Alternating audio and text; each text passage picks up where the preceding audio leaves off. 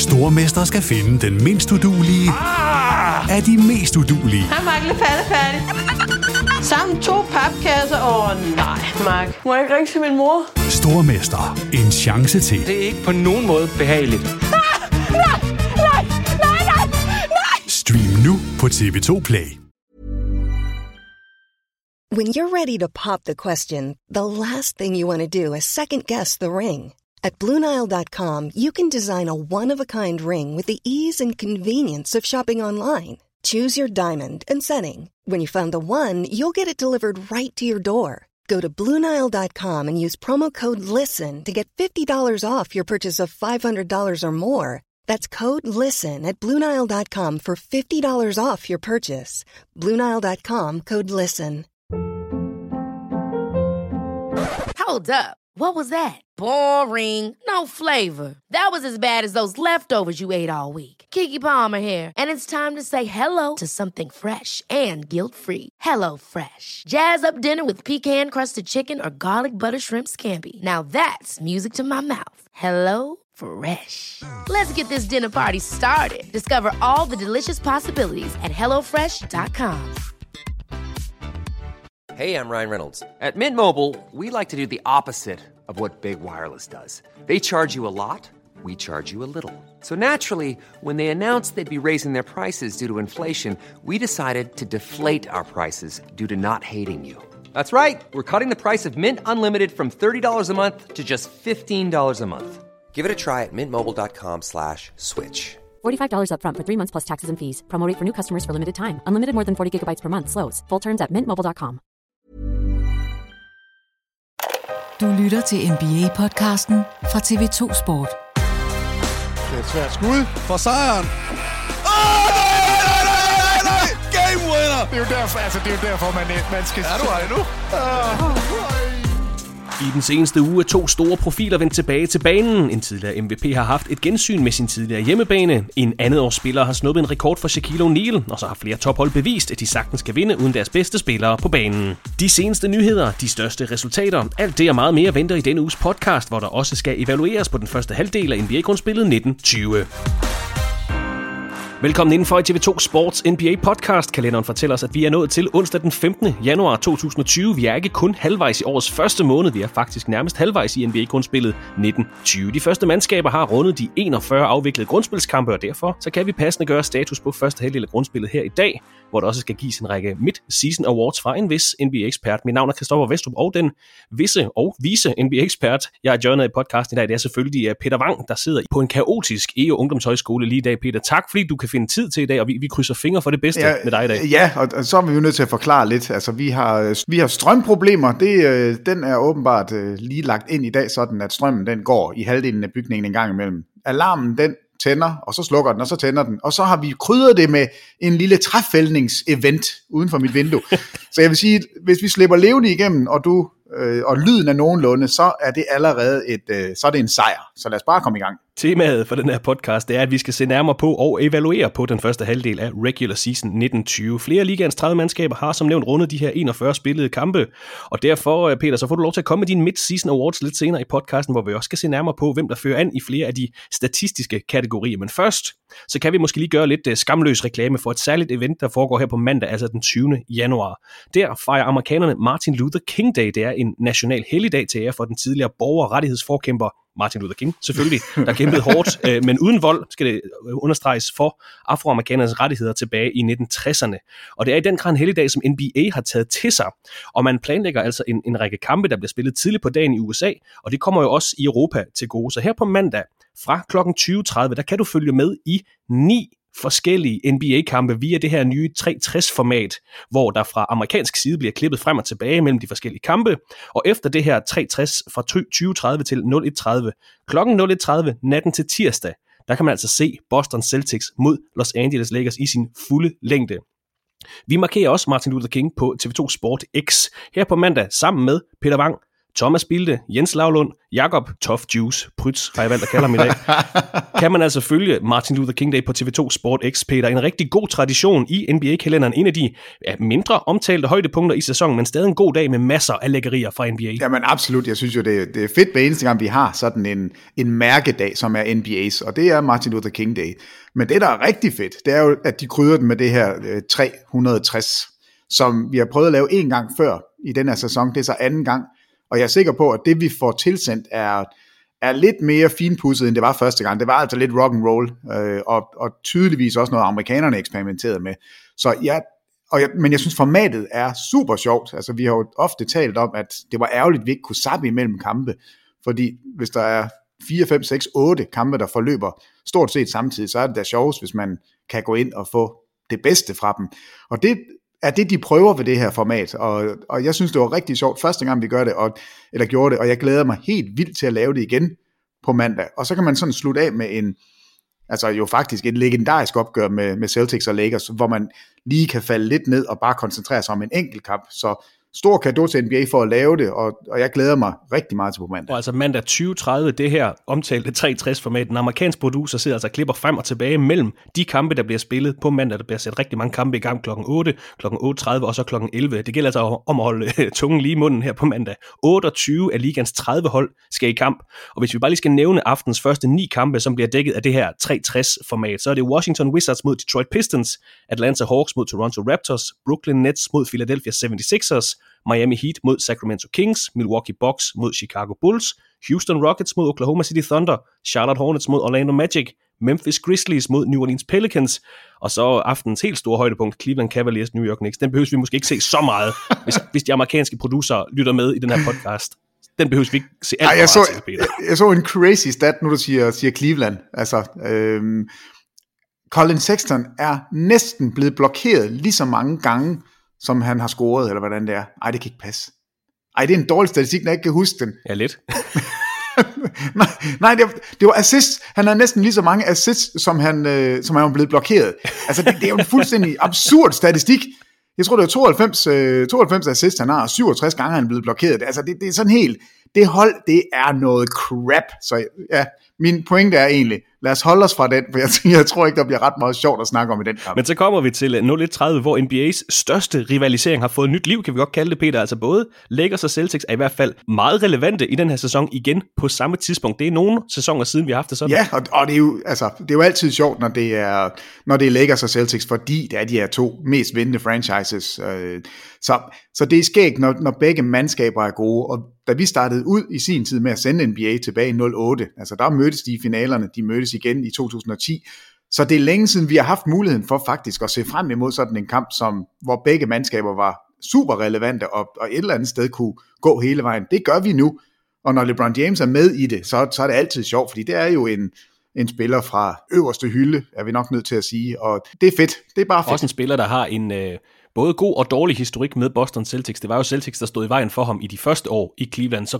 skiftede han til Miami, overkom den her Celtics hurdle og spillede sig jo i finalerne fire gange med Miami, fire gange med, med Cleveland derefter. I Cleveland-årene var Boston ikke, ikke i alle sæsonerne lige relevante, men, men også en, en spiller, der har en stor historik med Boston Celtics, som mange spillere har haft. Det har Michael Jordan også haft, og, og mange andre spillere ja, ja. Har, har løbet ind i den her grønne ja, mur. Og, og, og, altså det er jo altid sjovt at se en generationsspiller, og det er LeBron, øh, når han er op imod et godt hold, men også et, et franchise, som, hvor der er noget historie på spil. Så, så der, er lagt, øh, der er lagt i ovnen til noget, det kan godt blive rigtig sjovt med den her afsluttende kamp. Men det er altså her på mandag, mandag den 20. fra kl. 20.30 på TV2 Sport X, at du kan fejre MLK Day med masser af NBA basketball. Inden vi skal evaluere på første halvdel af NBA-grundspillet 1920, og inden Peter Wang får lov til at komme med sine Mid-Season Awards, så tager vi lige et kig på de største nyheder og resultater fra den seneste uge. I torsdags var Russell Westbrook for første gang tilbage på sin tidligere hjemmebane i Chesapeake Energy Arena, da Houston Rockets, hedder de, var på besøg hos Oklahoma City Thunder. Westbrook fik en rigtig flot og varm velkomst af hjemmebanepublikummet, men Thunder var ikke så gæstfri over for deres øh, to tidligere spillere i Westbrook og James Harden. Thunder vandt torsdagens opgør 113-92 på trods af 34 point for Russell Westbrook.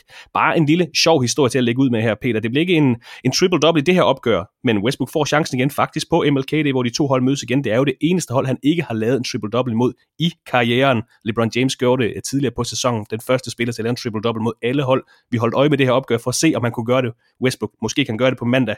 Og jeg tror faktisk måske ikke, vi har snakket nok om, øh, jeg ved ikke, om vi skal kalde ham din tidligere yndlingsspiller i ligaen. Jeg ved ikke, hvad dit, hvad dit forhold er til Russell Westbrook, Peter. Det var en kæmpe historie, da den her handel mellem Rockets og Thunder gik igennem her i sommer. Hvordan synes du, han har passet ind hos Houston Rockets? Hvad er bedømmelsen af Russell Westbrook oh, i Houston? Men altså, det er, man, man er jo så splittet, eller jeg er i hvert fald, fordi øh, topniveauet, og når man spiller rigtigt fra Houstons side, så er det så godt et trade, at de kan vinde mesterskabet. Altså, hvis, hvis Westbrook kan ramme topniveau på det rigtige tidspunkt, så, så kan de gå hele vejen, og derfor er loftet nu højere, end det var med Chris Paul. Der er ingen tvivl om, at Chris Paul har haft en bedre sæson, øh, end Russell Westbrook har, når man kigger på det, det store billede, men topniveauet nu, altså man har et, et højere loft, men jeg vil sige, at jeg er dybt bekymret over, øh, at man ikke har, har været bedre til i Houston at finde den helt rigtige formular for, hvordan man bruger Westbrook. Fordi det han kan, det er jo at angribe som en madman. Det, det, det er han stadigvæk rigtig god til. Og han får muligheden, fordi James Harden trækker så meget opmærksomhed. Så man må ikke ende ud med de her altså vanvittige øh, pladeskud fra siden, som man knaller ind i pladen, og, og rammer nærmest ingenting. Og de her håbløse trepointsafslutninger. Piller han de to ting væk, så har man lige pludselig et, altså et fuldstændig afs- altså vanvittigt våben, man kan sætte ind sammen med James Harden. Så, så bedømmelsen må være topniveau, helt outstanding, og, men bundniveauet er altså også ufattelig ringe. Øh, så, så jeg er dybt splittet, og, og jeg har virkelig et, et kæmpe had-kærlighedsforhold mod, eller til Westbrook i øjeblikket. Fordi der er nogle af de ting, han laver, som jeg elsker. Jeg elsker, når han går ned i posten og, og fuldstændig dominerer, fordi han bare stadigvæk er stærkere og kan springe højere end, end de fleste af dem, øh, der dækker ham op. Så, så kan jeg bare pille de der, den dårlige Westbrook ud, øh, så, så, er det, så er det en fantastisk handel. Men hvis den dårlige Westbrook kommer til at fylde, som den gjorde, i hvert fald i starten af sæsonen, jeg synes faktisk, det er blevet noget bedre her på det seneste, men hvis man tager den dårlige Westbrook ud, så, så er det godt. Den, den gode Westbrook skal bare vinde den her interne kamp, der må køre. Så jeg er splittet. Jeg, jeg har ikke nogen øh, ultimativ dom over det, fordi det bliver afgjort i slutspillet. Det er der, dommen må falde. Var det fornuftigt eller ej? Øh, og lige for at vende tradet, det var jo sådan, James Harden ville ikke have Chris Paul længere. Så, så Houston skulle gøre noget. Og når man skal trade en gigantisk kontrakt og Chris Paul, så synes jeg, det er rigtig fint at få en, altså en tidligere MVP og en stadigvæk en af de spillere, som kan afgøre kampe på aller, aller højeste niveau. Men en endelig dom, den kan jeg simpelthen ikke komme med. Men helt øh, nøgternt, Peter, det er ikke for at snakke Russell Westbrook ned på nogen som helst måde, men helt nøgternt kan man godt sige, det er jo ikke det, det, er jo ikke det optimale fit ved siden af en bolddominerende øh, guard i James Harden, der sidste år øh, blev nummer to i MVP-afstemning, og tidligere har vundet MVP'en, fordi han har bolden så meget hænderne. Så altså på papiret giver det ikke nogen mening. Men de, kan jo, de er jo gode venner, og de kan sagtens spille sammen. Ja, og så alligevel ikke. Men blive enige om, at ren, en ren, ren nøgtern er det jo ikke et ret godt fit. Jamen, jo, hvis du bruger Westbrook rigtigt. Og, og når jeg siger det, så, så mener jeg jo på den her måde, når der kommer et double team på James Harden, og det, og det gør der uværligt, hvis ikke der kommer et triple team. Når det kommer, så er James Harden formidabel god til at slippe bolden. Den, der modtager bolden, skal kunne gøre noget med den. Og det er Westbrook, og han skal kunne komme til ringen, og når han gør det, og det har han faktisk haft held med i, i store dele af, af de seneste kampe, så er det et fremragende trade. Øh, det er ikke nok at sige, at man skulle bare have haft en skytte, fordi det er ikke det, man, man savner. Man savner en spilskaber, en, der, der kan slå bolden i gulvet og kreere noget. Øh, så skulle det ikke have været en Westbrook, så skulle man have haft en, en Draymond Green type, og det lyder helt sindssygt at sige det på den her måde, men en spiller, der kan modtage bolden på high post og tage den rigtige beslutning. Enten med en dribling komme til ringen, eller sætte en, en medspiller op. Så jeg synes ikke, det er dårligt altså et umiddelbart et dårligt fit. Øh, fordi, Nej, okay. fordi bruger man Westbrook rigtigt, så er det den her, i et split sekund har du en mulighed for at spille 4 mod 3. Og, og det kan Westbrook. Han skal bare lade være med at stande op og skyde, og han skal bare lade være med at knalde bolden ind i pladen. Han skal til ringen, eller han skal drible mod ringen, og så sætte en medspiller op, som så skal være skytten, eller en rullende Clint Capella. Så, så faktisk kan jeg godt se, at det her kan fungere. Og det gør det også i, i sekvenser, det gør det bare ikke konstant, så man sidder, i hvert fald hvis man holder af Westbrook, og det gør jeg, det kan jeg jo mærke, jeg, jeg sidder jo, men jeg, jeg sidder også og spænder, jeg kan mærke, at jeg sidder og knytter næverne hver eneste gang, han, han har bolden, fordi jeg er usikker, jeg er simpelthen bange for, hvad han finder på. Øh, så så det, det, det er en pinsel for mig til Houston. Det er det virkelig, fordi jeg, jeg, jeg vil så gerne have, at det går godt, men jeg sidder og frygter hver eneste gang. Men på papiret, så bør det kunne fungere. Også selvom det er to bolddominerende spillere, fordi Westbrook kan det her. Øh, han skal bare gøre det. Og Westbrook var altså tilbage på sin tidligere hjemmebane her i sidste uge. Normalt så er det Peter, der forsvinder ud af en tangent her i podcasten. Nu tillader jeg mig at gøre det nu, hvor snakken p-færd handler Juhu! om Oklahoma City Thunder. Vi snakker om den øh, på ugenlig basis, Peter, men jeg er så imponeret over dem i år. Thunder er 8-2 i deres seneste 10 kampe. De er 12-3 over deres seneste 15 opgør, og vi skal huske, vi snakker om et hold, hvor de to bedste spillere forsvandt her i sommer, de er så blevet erstattet af Chris Paul, der spiller en vis lemstil ud af bukserne.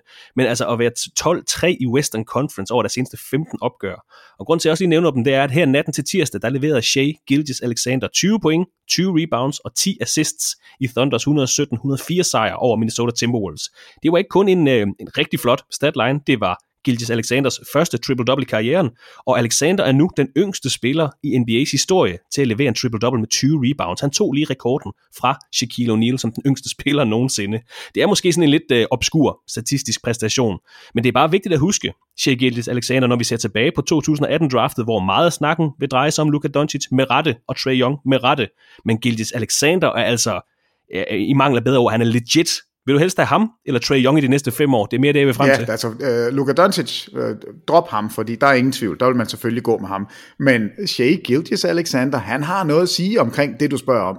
Altså, det er virkelig en fremragende statline og en fremragende spiller, og en spiller, der ikke giver op i forsvaret, og en spiller, der ikke bliver domineret i forsvaret. Det gør Trey Young, og der, der er en forskel.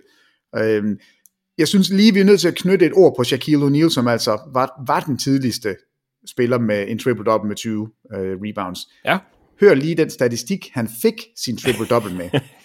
24 point, ah, det er så hvad det er.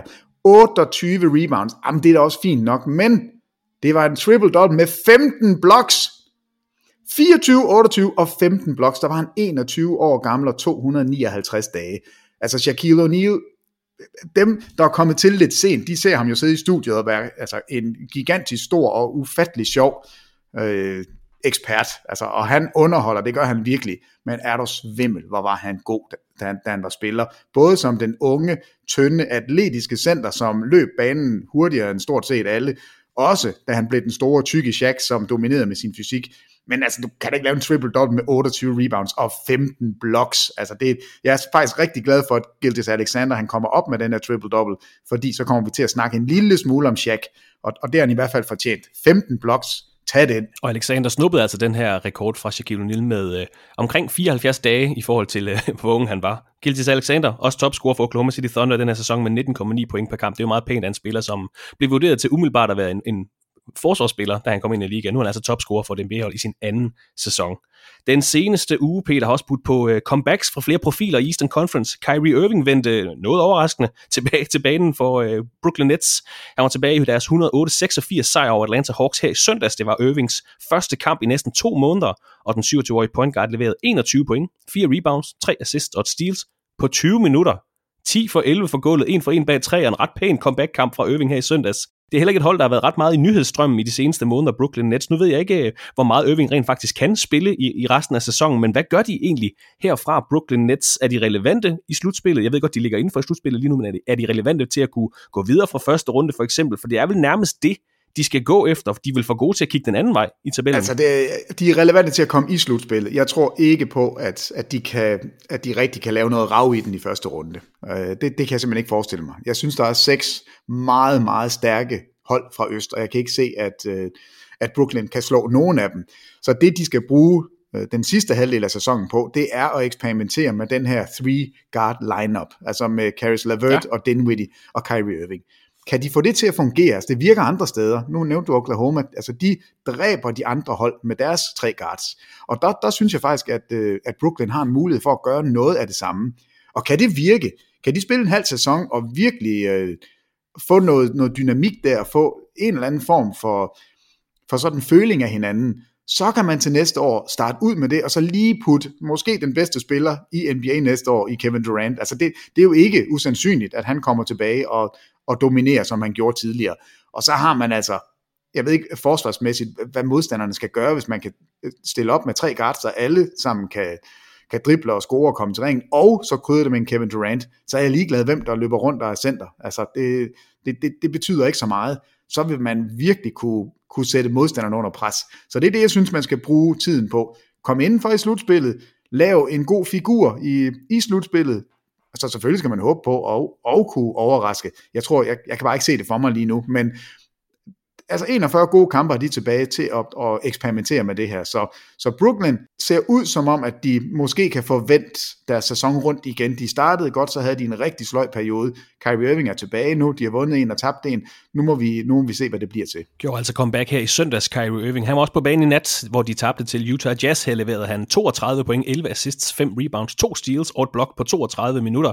Nets tabte 107-118 til Utah Jazz. Som vi også snakkede om i sidste uge, Peter, Jazz er 16 16-2 i deres seneste 18 kampe. De har vundet 10 kampe i træk, er startet i januar med at gå 7-0 det samme som uh, topholdet i Western Conference, Los Angeles Lakers. De har så taget andenpladsen i Western Conference nu, Utah Jazz, med deres uh, imponerende niveau på det seneste. Lige efter dem i januarregnskabet, der kommer Milwaukee Bucks, der har startet det nye år 6-1, og det samme er Memphis Grizzlies faktisk, der vandt med 11 point over Houston Rockets her i nat, og som faktisk er krøbet indenfor på en slutspilsplads i Western Conference, foran hold som San Antonio Spurs og Portland Trailblazers. Hvad er det, der fungerer for Grizzlies for tiden, Peter? De har vundet seks kampe i træk, ikke kun over lette modstandere, de har vundet ude over Clippers, ude over Suns, hjemme mod Minnesota, hjemme mod San Antonio, hjemme mod Golden State, og så her i nat på hjemmebane mod Houston Rockets, som du siger, topniveauet er rigtig godt. De vinder altså Memphis Grizzlies over. Jamen det er, det er Ja Morant. Altså det er The Ja Morant Show, og, og så tager han resten af holdet med sig. Øh, når vi kommer til de her mid-season awards, jeg kan godt løfte sløret for den ene allerede nu, du, du kan godt lure det lidt. Altså Ja Morant er head and shoulders over andre rookies lige nu. Øh, og det er dybt, dybt imponerende. Altså han er endnu bedre, end, end jeg tror Memphis havde håbet på. Øh, og, og det der lykkes, det er, at, at han kontrollerer tempoet, han kontrollerer spillet, og så sætter han andre op, og han er ikke en øh, skyd først guard. Han vil gerne skyde, det er slet ikke det, men han er bestemt ikke sådan en spiller, der, der, der skal have sine point. Han er virkelig, virkelig dygtig til at holde hovedet koldt, og altså øh, resten af holdet, de følger bare trop. Så det er det, der fungerer lige nu. Det er simpelthen, i min bog, så er det Ja Morant, og, og alle de andre, de gør, som han siger, og det er altså godt lige nu. De har vundet seks kampe i træk, og sejrstimen kan man godt fortsætte lidt endnu for Memphis. De næste kampe byder på hjemmebaneopgør mod Cleveland Cavaliers og mod New Orleans Pelicans, inden de så besøger Boston Celtics på næste onsdag. Den her snak om Memphis havde egentlig fundament i, at Kyrie Irving var tilbage på banen for Nets. Nu har jeg lavet to afstikker på 20 minutter, Peter. Jeg det håber, er fedt. du fører, du fører ikke statistik på... Øh... Stik. Jo, det gør jeg nemlig. Du stikker bare af. Det her, det var nummer to. Afstikkers per 36 minutes. Men uh, Kyrie Irving er ikke den eneste store profil fra Eastern Conference, der er tilbage i aktion efter en skadespause. Efter en lille måned på sidelinjen, der fik Pascal Siakam comeback for Toronto Raptors her i søndags, hvor de forsvarende mestre tabte med et enkelt point til San Antonio Spurs. Siakam spillede 30 minutter, leverede 15 point, 5 rebounds og 4 assists for Raptors, der også kan få uh, Marc Gasol tilbage i den nærmeste fremtid. Der tales faktisk om et muligt comeback allerede i onsdagens opgør, altså her i nat mod Oklahoma City Thunder, så det går heldigvis den rigtige vej for de forsvarende mestre. Kyrie Irving er tilbage, Raptors får deres profiler tilbage, Victor Oladipo har sat en dato for sin sæsondebut for Indiana Pacers her i slutningen af måneden. Nu skal vi lige have Joel Embiid tilbage fra sine øh, fingre håndskade også, men Eastern Conference bliver altså boostet lidt her i januar måned, når alle spillere er tilbage og i spilleform, Peter. Ændrer det noget på din uh, umiddelbare perspektiv på toppen af Eastern Conference? Altså lige nu hedder den Milwaukee Bucks på førstepladsen 36 og 6. Boston Celtics på andenpladsen 27-11, altså syv kampe efter Milwaukee. Miami Heat har tredjepladsen 27-12, Toronto Raptors på fjerdepladsen 25 og 14. Indiana Pacers har overtaget femtepladsen fra Philadelphia. De er 25-15, og Philadelphia 76ers 25-16. Når alle spillere er tilbage, Peter, hvordan kommer den her top af Eastern Conference så til Jamen, at øh, jeg, jeg tror ikke, der er nogen, der fanger Milwaukee. Altså, de har sat sig et mål, og det er, vi smadrer jer alle sammen, og vi vil have første seed. Så må vi se, hvordan vi kan gøre det i slutspil. Og det, det lykkes de med, og det skal vi nok komme til at tale om, hvorfor det er, de er så gode. Det, det er et suverænt godt hold, så de bliver ikke fanget. Men hvad der sker med andenpladsen ned til sjettepladsen, det er jo det, der er super interessant. Øh, I min bog er det stadigvæk Philadelphia, der er hovedudfordreren. Der er det det hold, der kan gøre det surt for Milwaukee. Der er den største chance for at, at slå Milwaukee af pinden. Øh, og de er jo blevet noget hæmmet af, at uh, Joel Embiid er ude, og vi, altså jeg hører mange forskellige øh, rapporter om, hvor lang tid han er ude, men, men den jeg er mest bange for, det er jo den, der siger 6-8 uger. Altså, det er to måneder. Der, der vil jeg og den har jeg slet ikke hørt. Jeg har kun hørt ja, to uger, faktisk. Ja, og, og det har jeg jo også, men jeg har også hørt 6-8 uger, og det er en eller anden øh, internetdoktor, der sidder og siger, at med den skade, og det, det tager så og så lang tid. Øh, og jeg, jeg ved jo ikke, hvad der er op og ned i det, og jeg tror ikke, jeg får det at vide, før han står på banen igen. Men lad os nu sige, at, at vi lander bare midt imellem og siger, at det er fem uger. Øh, altså det, det er over en måned, han skal sidde ud fra nu af. Et hold, som ikke har kunne finde ud af, hvordan de skulle spille. De er endt ned som nummer 6. Det kommer i hvert fald et godt stykke hen over trading deadline den 6. februar. Den spiller, de gerne ville bruge i et eventuelt trade, eller den spiller, der vil give mest mening at bruge, det var Ad Horford. Al Horford kan du ikke undvære nu, fordi du ikke har nogen Joel Embiid, det vil sige, at vi får ikke noget Al Horford trade, det tror jeg i hvert fald ikke. Øh, så, så det her er holdet. Det kan godt være, at de kan gå ud og finde skytte mere, og det vil være rigtig fint, men, men de spillere, de har til rådighed lige nu, har ikke fundet rytmen endnu. De er ikke helt skarpe nok forsvarsmæssigt, og, og slet ikke angrebsmæssigt. Når det så er sagt, så er det jo stadigvæk et hold, der på, altså når de er motiveret og har alle spillere til rådighed, så har vi set, hvad de kunne gøre. Det var dem, der tævede Milwaukee. Der var flere grunde til det. Milwaukee ramte ikke øh, deres træer. Det, det, det sker en gang imellem. Men Philadelphia kan sætte et gigantisk hold på banen. Og der er bare ikke, Milwaukee kan ikke matche dem fysisk. Øh, Boston kan ikke matche dem. Miami kan heller ikke. Altså, der er ikke nogen af de her hold, som, som kan matche Philadelphia. Og derfor tror jeg stadigvæk på, ligegyldigt hvor, hvor vanvittigt det lyder, de ligger lidt som nummer 6, jeg tror stadigvæk på, at vi kommer til at se Philadelphia i finalen. Jeg tror, jeg, det tror, jeg, spørger, jeg tror, jeg spørger dig hver uge i podcasten, om du er ved at være nervøs for mig. Det er du ikke, Peter. Det er godt, det er godt du står ved det. det er... Altså, jamen, det er jeg faktisk ikke, fordi det er i slutspillet, det bliver afgjort. De kommer ikke til at få øh, hjemmebanen i en uh, conference finals. Det, der kan blive deres, øh, deres død, at det lyder så voldsomt, men det, det der måske kan, kan være rigtig slemt for dem, det er, hvis ikke de kan finde ud af at starte på hjemmebane i første runde. Tænk sig engang, hvis, hvis det slutter, som det gør lige nu, så skal de altså starte med at spille mod Miami på udebane i første runde lad os så sige, at de klarer den, så skal de møde Toronto eller Indiana på udebane i anden runde. Hvis de så klarer den, så hedder den sandsynligvis Milwaukee over syv kampe på udebane. Altså, de har været vildt gode på hjemmebane. De er 18-2 på hjemmebane, og så de kommer lige på udebane, 7-14. Og, og Joel Embiid sagde det, inden sæsonen gik i gang, det er det, vi går efter. Vi vil have første seed, fordi jeg har nu fundet ud af, hvor meget det betyder, hvor vigtigt det er, når vi står i en kamp 7, så skal det foregå i Philadelphia. Og det kommer ikke til at ske. Så det er jeg nervøs for. Og, og der synes jeg ikke, jeg har fået noget svar fra dem endnu. Altså, de, de, er, de er meget, meget svingende. De er super skarpe og super gode, når de er gode, men hvor har de også været ringe, og de er så ringe i fjerde periode.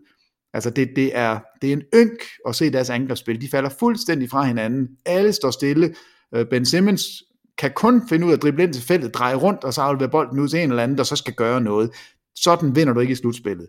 Så det bliver, altså det bliver super interessant, men jeg tror stadigvæk, at når it's all said and done, så er det Sixers, der er det stærkeste hold i øst. Og de er altså 10,5 kamp fra Milwaukee Bucks på, øh, på førstepladsen. De har dog vist i den seneste uge, de godt kan vinde uden Joel Embiid. De vandt i torsdags over Boston Celtics 198 efter 29 point for Josh Richardson.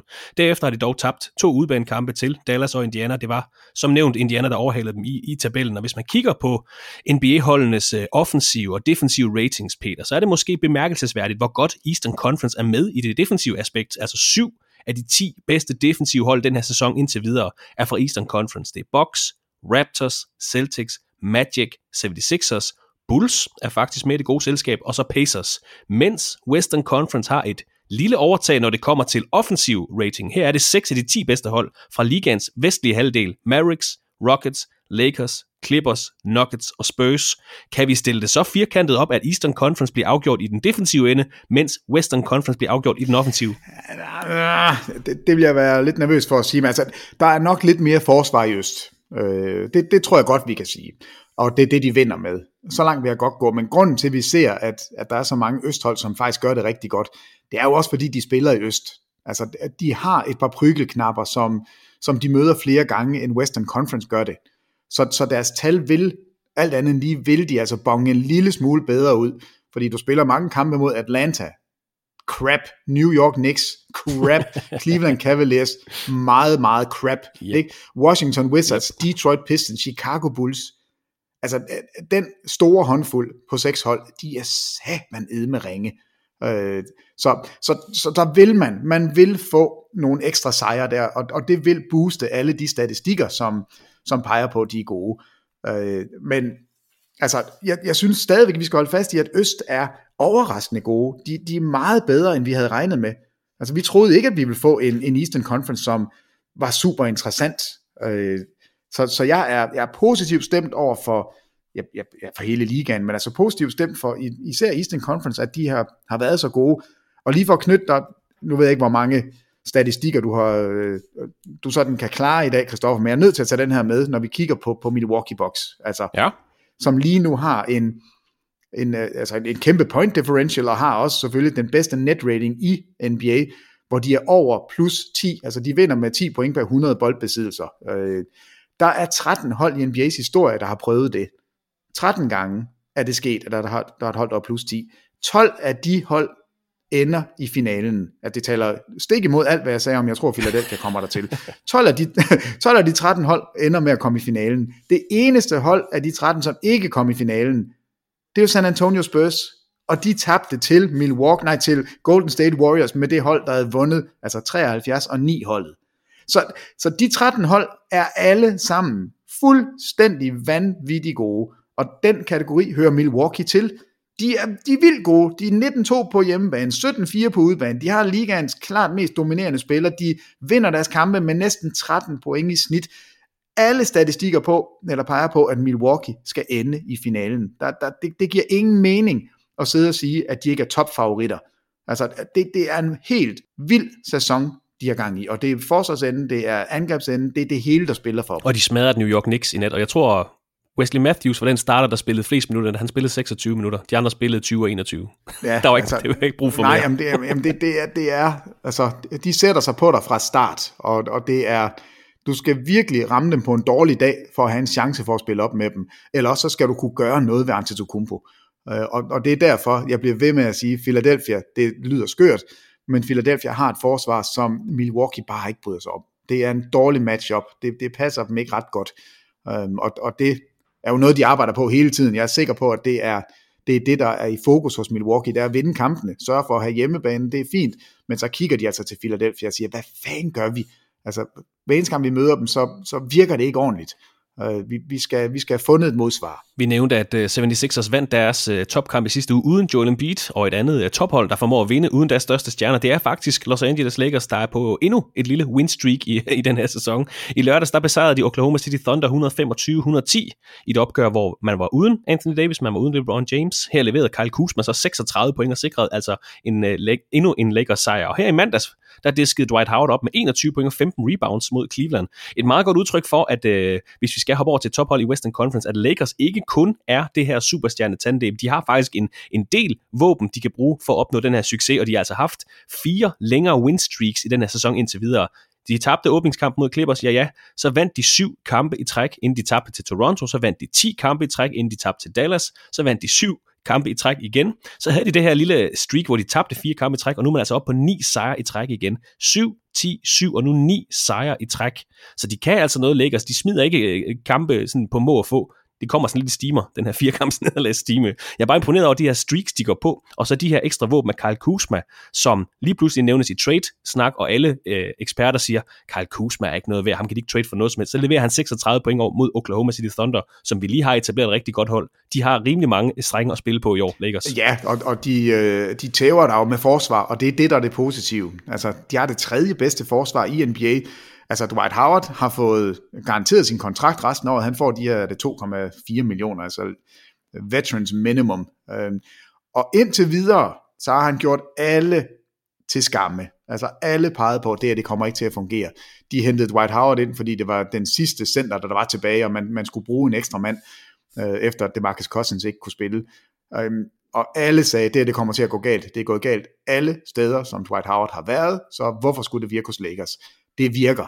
Han kommer ind og leverer. For, altså, jeg er dybt imponeret over, at vi ikke har hørt noget som helst piv fra Lakers. Dwight Howard gør, hvad han skal. Øh, så det er ikke kun hans skyld, at forsvaret fungerer. Anthony Davis har noget at sige om det også. Måske, måske ligaens bedste forsvarsspiller. Men at de vinder med forsvaret, det siger for mig noget om, at de er rustet til også at gå langt i slutspillet. De kan vinde det hele med det her hold, og det har Kevin Love også været ude at sige, at han tror faktisk også på, at Lakers har en chance.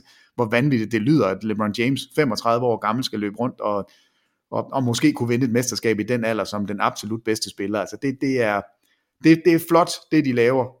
Virkelig godt angreb, det vidste vi godt, de ville få, det fjerde bedste i ligaen, men at forsvaret følger trop og er det tredje bedste, det betyder bare, at det kun er Milwaukee, der, på statistikkerne og i tabellen bonger ud som et bedre hold. Og altså nået op på øh, ni sejrtræk i det her nye win streak. Der venter et lidt sværere program for dem forud. Der venter kampe mod Rockets, Celtics, 76ers og Clippers inden for de næste to uger.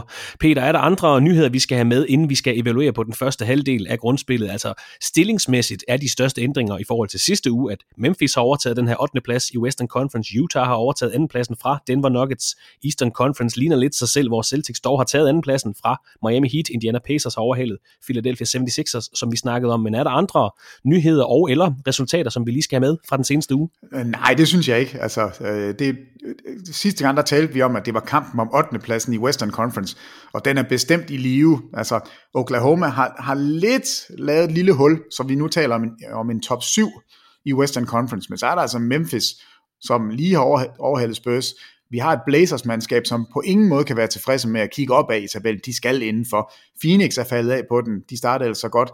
Øh, og stadigvæk, jeg forstår simpelthen ikke, at Minnesota og Sacramento ikke er længere bagud. Og Pelicans, helt nede på 14. pladsen, er alligevel inden for altså striking distance, kan, ja. man, kan man sige. De kan stadigvæk nå med.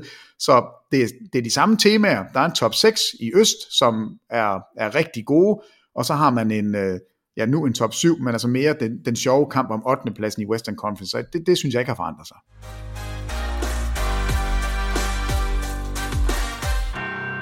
13 af NBA's 30 mandskaber har nu rundet de 41 spillede grundspilskampe, og der går ikke mange dage før samtlige hold kan se tilbage på et halvvejst overstået grundspil. Og hvad har vi så lært og set i den første halvdel af grundspillet? Golden State Warriors er gået fra at være en semi-contender til at være resultatmæssigt irrelevante, kan vi godt tillade os at sige. Vi har set den første spiller i ligaens historie til at optræde i en NBA-kamp i fire forskellige årtier. Vince Carter er også den første spiller til at spille i 22 NBA-sæsoner. Vi har fået en enkelt trænerfyring. David Fisdale blev fyret hos New York Knicks i starten af december. Vi har også fået et enkelt trade i den her sæson. Det kom også i december, da Cavaliers og Jazz byttede spillere og assets. Luka Doncic har fortsat sin imponerende udvikling. LeBron James fortsætter med at cementere sin NBA legacy blandt andet ved at kravle endnu længere op på diverse all-time lister. Og her i november, der blev han den første spiller til at levere en triple-double mod samtlige 30 NBA-hold. Tag den, Russell Westbrook. Vi har set uh, Markel Fultz finde sig til rette i NBA. Devonte Graham er nu et uh, navn, man kan ikke genkende til, og Miami Heats talentudvikling i den her sæson fortjener sin helt eget NBA Award. Kevin Love er sur, Carmelo Anthony er tilbage, og James Harden er med 37,8 point i gennemsnit per kamp historisk vanvittig. Men The Beards offensive præstationer drukner måske igen i lyset af en helt unik græker i Wisconsin, der kun får lov til at spille 30 minutter per kamp. I løbet af den første halvdel af grundspillet har vi også skulle tage afsked med den tidligere NBA-kommissær David Stern, hvis 30 års arbejde med ligaen skabte fundamentet for en fænomenal første halvdel af grundspillet 1920. De første 41 kampe har givet os meget, Peter. Daglige højdepunkter, overraskelser, skuffelser og ikke mindst skabt et incitament for at øh, følge med på daglig basis. Er der noget, jeg har glemt i min lille sådan, åbningsmonolog, eller hvad vi skal kalde det, altså i forhold til de store overskrifter fra den største, eller første halvdel af grundspillet? Du får lov til at give dine mid-season awards her lige om lidt, men hvis vi skal holde det i det store perspektiv lige lidt endnu, hvad har der så ellers været af store historier? Nå, men stor historie, ikke at det har fået så, så stor øh, betydning. Det er jo så en, en spiller som Carmelo Anthony, som lige pludselig kommer tilbage til NBA, hvor vi egentlig havde afskrevet ham og ikke rigtig troet på, at vi ville se ham igen. Det, det har i hvert fald været en kæmpe historie. Og så synes jeg jo, at, at for mig er noget af det største ved den her sæson indtil videre, det er, at vi faktisk har en sæson kørende på fuld hammer, og vi er super interesserede og glade for det. Vi mangler Steph Curry, vi mangler Clay Thompson, vi mangler Kevin Durant, altså tre af de helt store navne i NBA, og alligevel så er der altså rigeligt med stjerner. Der er masser at tage fat i. Vi kan sagtens undvære en enkelt eller to, ja faktisk hele tre af de største navne, uden at NBA går ned. NBA er jamen, historisk godt øh, placeret lige nu, og, og det synes jeg i hvert fald, man skal nyde. Hvad har vi så øh, ikke set endnu, Peter? Har vi for eksempel set Los Angeles Clippers og Philadelphia 76ers i et øh, fjerde, måske endda et femte gear over en længere periode? Der er også hold, altså hvis sæson kan blive defineret ud fra de spillere, der kommer tilbage fra skader, vi nævnte Brooklyn Nets tidligere i podcasten, også Indiana Pacers med Victor Oladipo, måske endda også Portland Trailblazers, når Yusuf Nurkic kommer tilbage. Der er vel stadig en masse sådan uforløst i det her grundspil. Jamen absolut, altså Los Angeles Clippers, som øh, når de har alle spillere tilgængelige, og når de, de folder sig ud, så er de jo langt bedre end en fjerde plads i Western Conference af point med femtepladsen. Altså det her Clippers-mandskab er jamen, virkelig, virkelig stærke, når, når, når de spiller. Altså når alle er der, så er det et, et vanvittigt hold.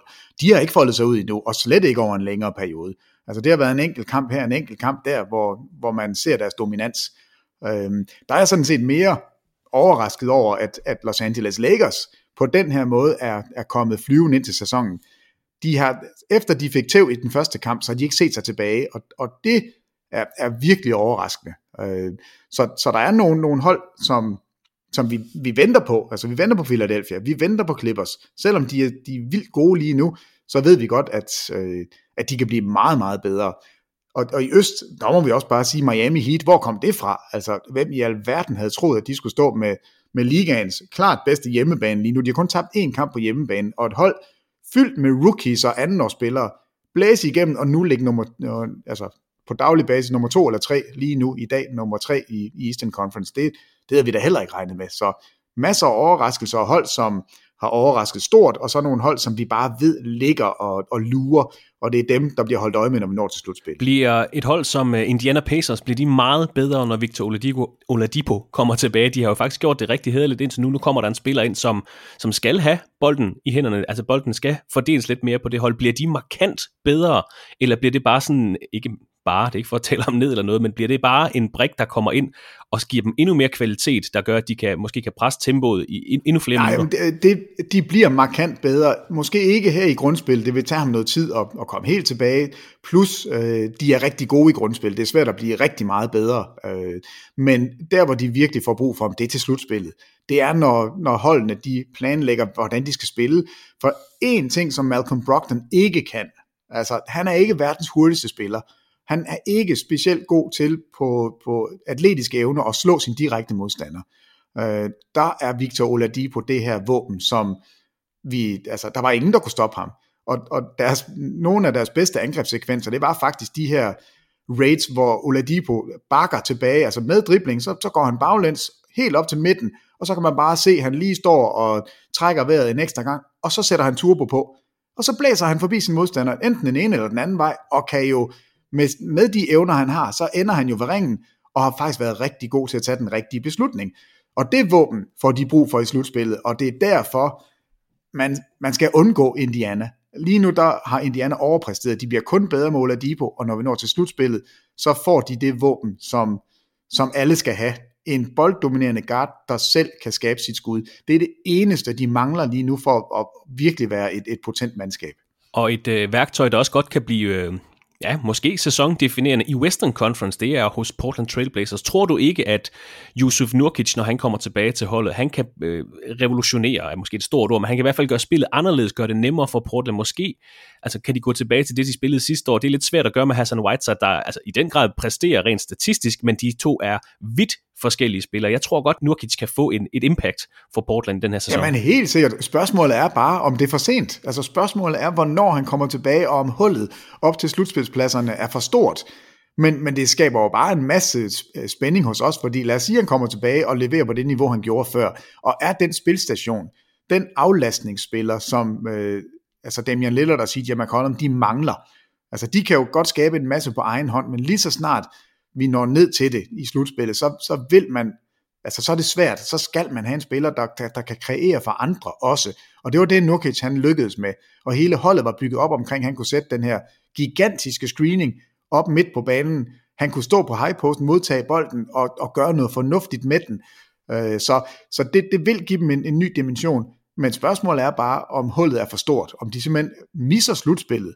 Øh, lad os sige, de ikke gør. Lad os sige, de kryber indenfor og de, altså alle deres spillere er tilgængelige.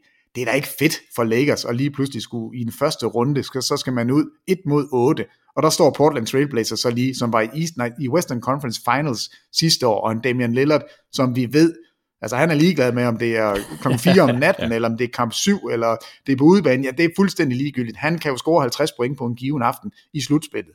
Så altså, det, der er masser at se frem til, og, og, og Nurkic er en af dem, vi skal holde øje med, og hvad der sker med Portland. Halvdelen af grundspillet er overstået, Peter, i hvert fald for 13 af de 30 øh, NBA-hold. Hvilket hold har været de største vindere efter de første 41 kampe, og hvem har været de største negative skuffelser, lad os kalde det, i stedet for, at vi vidste jo godt, at et hold som, som Cleveland og New York ville være dårligt, så det er vi måske ikke så overrasket over, men hvem har været de vinderne af de første 41 kampe, og hvem har været de negative skuffelser efter den første halvdel af grunden? Jamen, jeg synes, der er mange vinder. Altså, hvis vi starter i Eastern Conference, Milwaukee er selvfølgelig vinder, fordi de overlever og, og mister Malcolm Brogdon, og alligevel spiller de en sæson, som lige nu tyder på, at de skal vinde 70 kampe. Øh, det, det tror jeg, de er rigtig godt tilfredse med. Miami Heat, kæmpe vinder, går på banen med otteårige drenge, som bomber træer, og så en Jimmy Butler, som har fundet sit element. Altså en træner, der bakker op i Spolster og bruger Jimmy Butler på den rigtige måde, og, og så et ungt mandskab, som i den grad overpræsterer og, og får vredet alt ud af det, de har tilgængeligt lige nu. En kæmpe sejr. Indiana, kæmpe sejr, de øh, også spiller så godt uden Oladipo og har fået inkorporeret Brockton så hurtigt. Kæmpe sejr til Toronto. De mangler Kawhi Leonard, og alligevel er de et slutspilshold på hjemmebane i første runde. Øh, kæmpe sejr til dem. Øh, så, så mange vinder i, i den øverste del af, af Eastern Conference. Skal jeg blive ved vinderne, eller skal jeg komme med nogle tabere i øst? Du, skal vi tage øh, vinderne først? Jo, lad os bare gøre det. Jo, vi tager nogle, fordi der er jo også masser af vinder her. Los Angeles Lakers, at det lykkedes at cementere, eller i hvert fald, de dominerer og har førstepladsen, og ser ikke ud, som om de, de vil slippe den. Anthony Davis har kun været småskadet en enkelt gang. Uh, LeBron James kan stadigvæk levere, selvom han er 35. Dwight Howard det virker til, at han ved, hvad han skal gøre. Det her hold, altså, øh, jeg vil ikke sige, at de topper for tidligt, øh, fordi måske er det nødvendigt at toppe fra start, men det er i hvert fald overraskende, så de må være vinder. Og, og Frank Vogel, han sidder der på bænken og smiler. Alle havde ham fyret inden for 14 dage. Vi vidste, at han var væk. Vi vidste, det var Jason Kidd, der var head coach. Ja. Han, sidder der, han sidder der stadigvæk og kigger. Altså, vi er jo til grin. Vi er jo, det er jo os, der er dumme. Øh, vi hoppede på den der lille limpind og sad fast i lang tid. Han, han er en vinder i sig selv, men Los Angeles, hvor er det sejt. Utah vil jeg gerne lige tage lige om lidt, for jeg kan ikke finde ud af, om det er vinder eller taber. Øh, men i hvert fald, der, der foregår noget der. Dallas Mavericks, hold nu op, mand. Altså, det, det er jo et af de hold, vi har talt allermest om. De har den mest interessante 20 år i hele NBA. Oklahoma City, hvem, hvem så dem i slutspillet? Jeg gjorde ikke.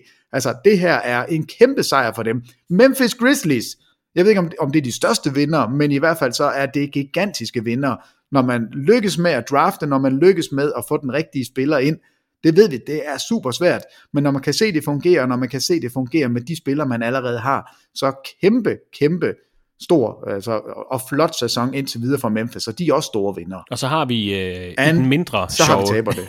end lige præcis Peter. Altså har vi uh, sat været nede med nogle tabere. Altså, Guffelser du... efter det første halvdel. Hvem har vi der? Jamen jeg synes, der er mange. Vi starter i bunden. Atlanta Hawks, jeg er så skuffet over, at, at, at de spiller så ring. Altså, de har vundet 9 kampe, tabt 32. Jeg er ligeglad med Trey Young, han, han scorer 40 point. Jeg er fuldstændig ligeglad. Jeg gider ikke gå glo på det der hold. De taber med næsten 10 point i gennemsnit. Det er et ringe, ringe mandskab, og det ser ikke ud som om, at de, jeg ved godt, Kevin Herter, han havde en, altså, wow, en kamp, han havde i nat, men, men udover det, det, det, er, det er sådan nogle små lyspunkter, der kommer. Som hold, synes jeg ikke, de har bevæget sig. New York Knicks, jeg gider Nej. ikke engang snakke om dem. Altså, Nej, det, væk med dem. hold nu op. Og det ser jo ikke ud som om... Det vidste vi også godt. Altså dem og, og jo, men, det vidste men, vi men hvor er de nogle tabere? Altså helt vildt. Og det ser jo ikke ud til, at der står nogen i kø for at samle alle deres veteraner op, som de troede, de kunne trade og få en masse for. Så det ser ud som om, at, at til sommer, der står de bare med et hold, hvor alle er free agents, de får ikke noget tilbage igen, så kan de starte forfra, forfra, forfra, forfra. Det er jo skidt. Cleveland, der er begyndt at være en lille smule med, med Garland. Han er faktisk, hans, hans niveau er blevet hævet en lille smule.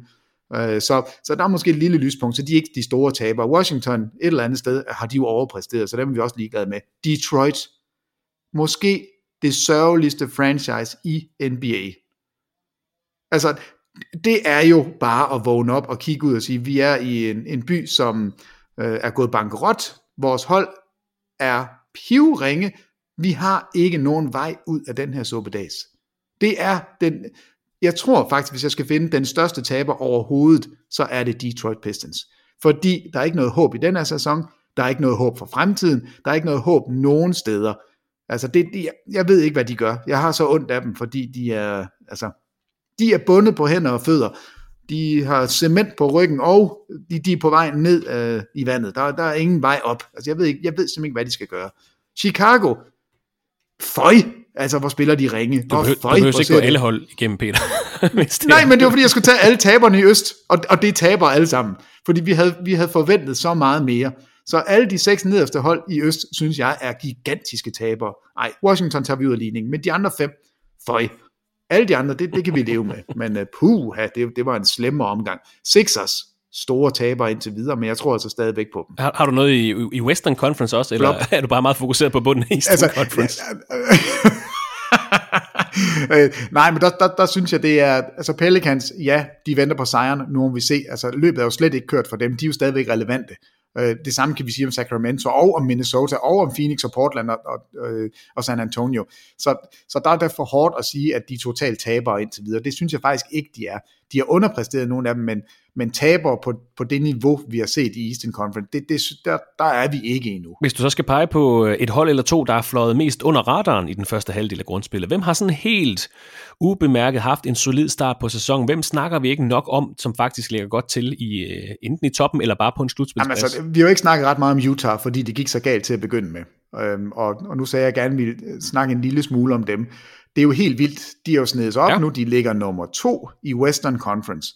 De har hentet Jordan Clarkson til, som ingen har kunne finde ud af at bruge til noget fornuftigt. Han har ikke tabt en kamp i en Utah Jazz uniform. Altså det, det er jo helt grotesk. Øh, de trader for Mike Conley, og det er her, jeg tænker på, er de tabere eller ej? Altså de, de bruger, er det to første rundevalg, de smider væk for at få fat i Mike Conley. Det fungerer ikke. Mike Conley spiller ikke godt, øh, og han bliver så skadet og er slet ikke med lige nu. Og så alligevel er de jo på magisk vis blevet vindere, fordi så har de bare brugt det, de ellers havde. Altså, øh, Bogdanovic ser ud som om, han spiller bedre uden Conley, og, og lige nu har de fundet formularen med Joe Ingles som starter, hvor det hele fungerer. Havde det så været nødvendigt at, at bruge krudt på at hente Conley til? Måske ikke. Altså det, det tyder det i hvert fald ikke på lige nu. Så derfor er man lidt en taber, når man, når man smider første runde valg væk for ingenting, og står med en spiller, som ikke spiller ret godt, når man egentlig bare var gode til at begynde med. Det kan godt være, at det lønner sig, og det, det tror jeg, og det håber jeg, det gør, når de når til slutspillet. At der er de brug for en veteran, som, som kan det, Mike Conley kan. Jeg kan ikke se, at det ikke skal fungere. Det har bare ikke fungeret indtil videre. Men, men øh, de, dem synes jeg ikke, vi har talt nok om. Altså, de er gået under radaren, og, og så langt under radaren, at de lige pludselig popper op som nummer to i Western Conference. Det, det, det synes jeg er sjovt. Øh, Oklahoma, vi har, dem synes jeg egentlig, vi har talt nok om, fordi de, de får ros hele tiden med rette. Øh, Miami har vi også været tidligt på, fordi det har, det har været så overraskende. Så, så der er ikke sådan nogen hold, der på den måde har snedet sig ind på os, og, og vi sidder nu og kigger på og siger, gud, hvor kom de fra? I det her perspektiv, det, det, øh, vi kan måske nævne to hold faktisk, som jeg, jeg havde egentlig troet, du ville nævne, men måske de fløj så meget under radaren, at de også gået under din næse, Peter. Min lille Den var næse. Øh... Syvende, offen, syvende bedste offensiv hold, 12. bedste defensiv, har hentet sejre over 76ers og Celtics og Rockets, Heat, Lakers, Pacers, Clippers, men taber så også til Cleveland og Washington her i løbet af de sidste halvanden uge. De kan spille med, øh, de kan spille med alle, har de bevist indtil videre den her sæson, og jeg synes synes ikke, øh, man hører overhovedet ikke noget til dem. De luller stille og roligt, har ligget på anden pladsen i Western Conference i lang tid. Nu er de så blevet øh, skubbet ned på tredje pladsen af netop Utah Jazz. Og så måske måske Boston Celtics. Altså vi vidste godt, det ville være et tophold. Der synes bare ikke, man hører noget som helst fra Celtics-lejren, kun når der er skader til, øh, til Marcus Smart og, og, og hvem det ellers er. Men to hold, som der faktisk ikke fylder ret meget i nyhedsstrømmen, men som ligger godt til, altså en tredje plads i Vest og en anden plads i Eastern Conference. Jamen, det har du ret i. Altså, det, det er faktisk rigtigt, at dem har vi ikke talt nok om. Øh, og det kan vi godt gøre, fordi jeg synes da, at vi skal have et par ord med på vejen på Denver.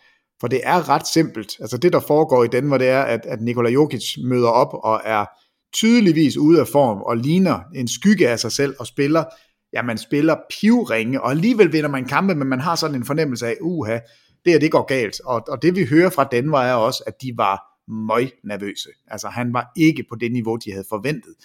Øh, han snittede 15 point i oktober. Han snittede 15 point i november. Så sker der et eller andet i december. 20,8 point, og nu i januar, der snitter han altså 28, nej, 25,8 point, 9,7 rebounds, 4,5 assist, og har fået, fuldstændig fået vendt sit spil om, skyder næsten 50% på, sin, øh, på sine træer, og, og han har taget holdet med sig. Så vi skal begynde at kigge på Denver igen som et hold, der, der kan lave noget rav i den i Western Conference. Det er svært at matche op med Nikola Jokic. Han, så han scorede 47 her forleden, i, altså som er altså, hans career high her i januar. Det var så mod Atlanta. Jeg ved ikke, om vi så skal trække den ud af ligningen igen. Men, men altså, han er, han er tilbage, og holdet er tilbage, og det er ikke engang, øh, fordi de andre præsterer sådan specielt godt. Gary Harris kan ikke ramme et skud, men det galt hans liv, og, og alligevel vinder de. Øh, jeg synes ikke, der er, der er tale om, at der er mere end en enkelt all-star på det her hold, og det er Jokic. De andre, det er, det er solide rollespillere lige nu, og alligevel så smadrer de igennem. Så nu har de i hvert fald fået en lille smule opmærksomhed, og, og jeg synes, det er rigtigt. De er måske flået lidt under radaren. Og vi sidder her og øh, evaluerer på første halvdel af grundspillet. Hvis vi skal kigge lidt på holdstatistikker efter den første halvdel af grundspillet, så kan vi nævne, at Dallas Mavericks fører i det, der hedder Offensive Efficiency, 115,7. De fører foran Houston Rockets og Milwaukee Bucks. Bucks fører til gengæld i Defensive Efficiency, 101,4 foran Toronto Raptors og Los Angeles Lakers. Og nu øh, liger jeg bare en masse holdstatistikker af, Peter, så kan du enten læne dig tilbage og bare lytte efter, eller du kan bryde ind, øh, når du vil. Memphis Grizzlies har flest assists per kamp, 27,9, lige foran Phoenix Suns og Philadelphia 76ers. Milwaukee Bucks tager flest rebounds i gennemsnit per kamp, 51,8. De fører foran Brooklyn Nets og Clippers på tredjepladsen. De der statistikker skal man passe en lille smule på med, altså de tørre tal. Fordi den, hvis man taler om rebound, så, så synes jeg, det er væsentligt at tale om rebound percentage. Fordi der er også nogle hold, der spiller hurtigt, og nogle spiller langsomt.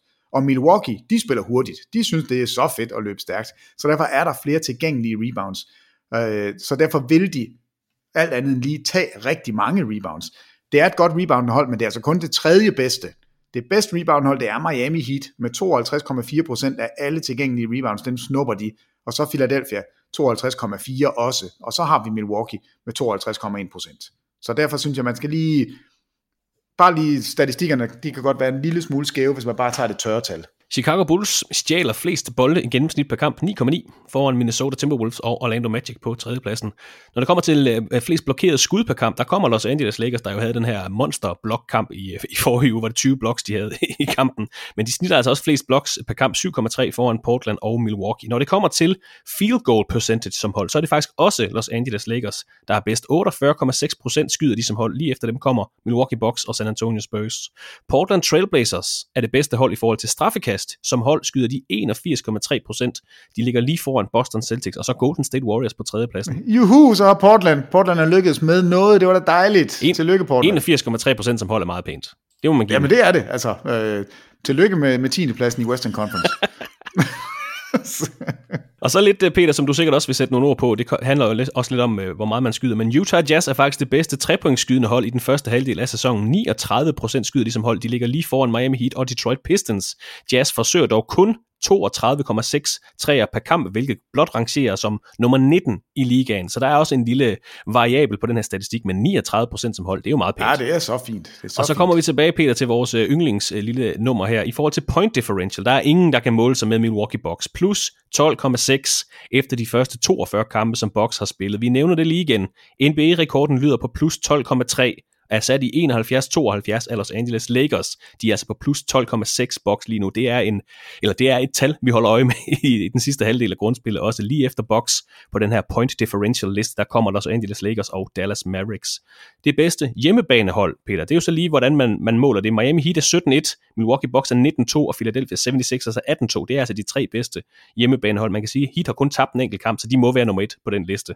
Og øh, det bedste udebanehold, Los Angeles Lakers, har hentet 17 sejre i 20 udebanekampe indtil videre.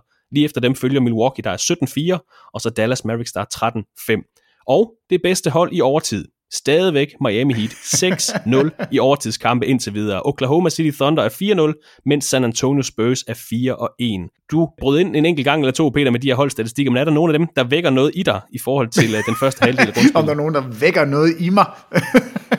øh, nej, jeg synes, det, jeg synes, det er rigtig fint lige for nogle ord på det. Øh, og, og det er...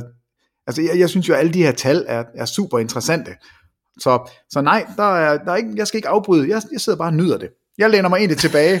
Du har bare lidt der tilbage, og bare... Ja, det, ej, det er dejligt. Og, og 39 procent på træerne fra Utah Jazz, det er dejligt, dejligt. Mm, mm, mm, mm. Inden Peter han får lov til at komme med sine mid-season awards, så kan vi måske lige se nærmere på månedsvinderne, og hvem der pt. fører de vigtigste statistiske kategorier her efter de første 41 kampe af grundspillet. Giannis Antetokounmpo har vundet begge Player of the Month-priser i Eastern Conference, mens Luka Doncic og James Harden begge har vundet prisen i Western Conference en enkelt gang.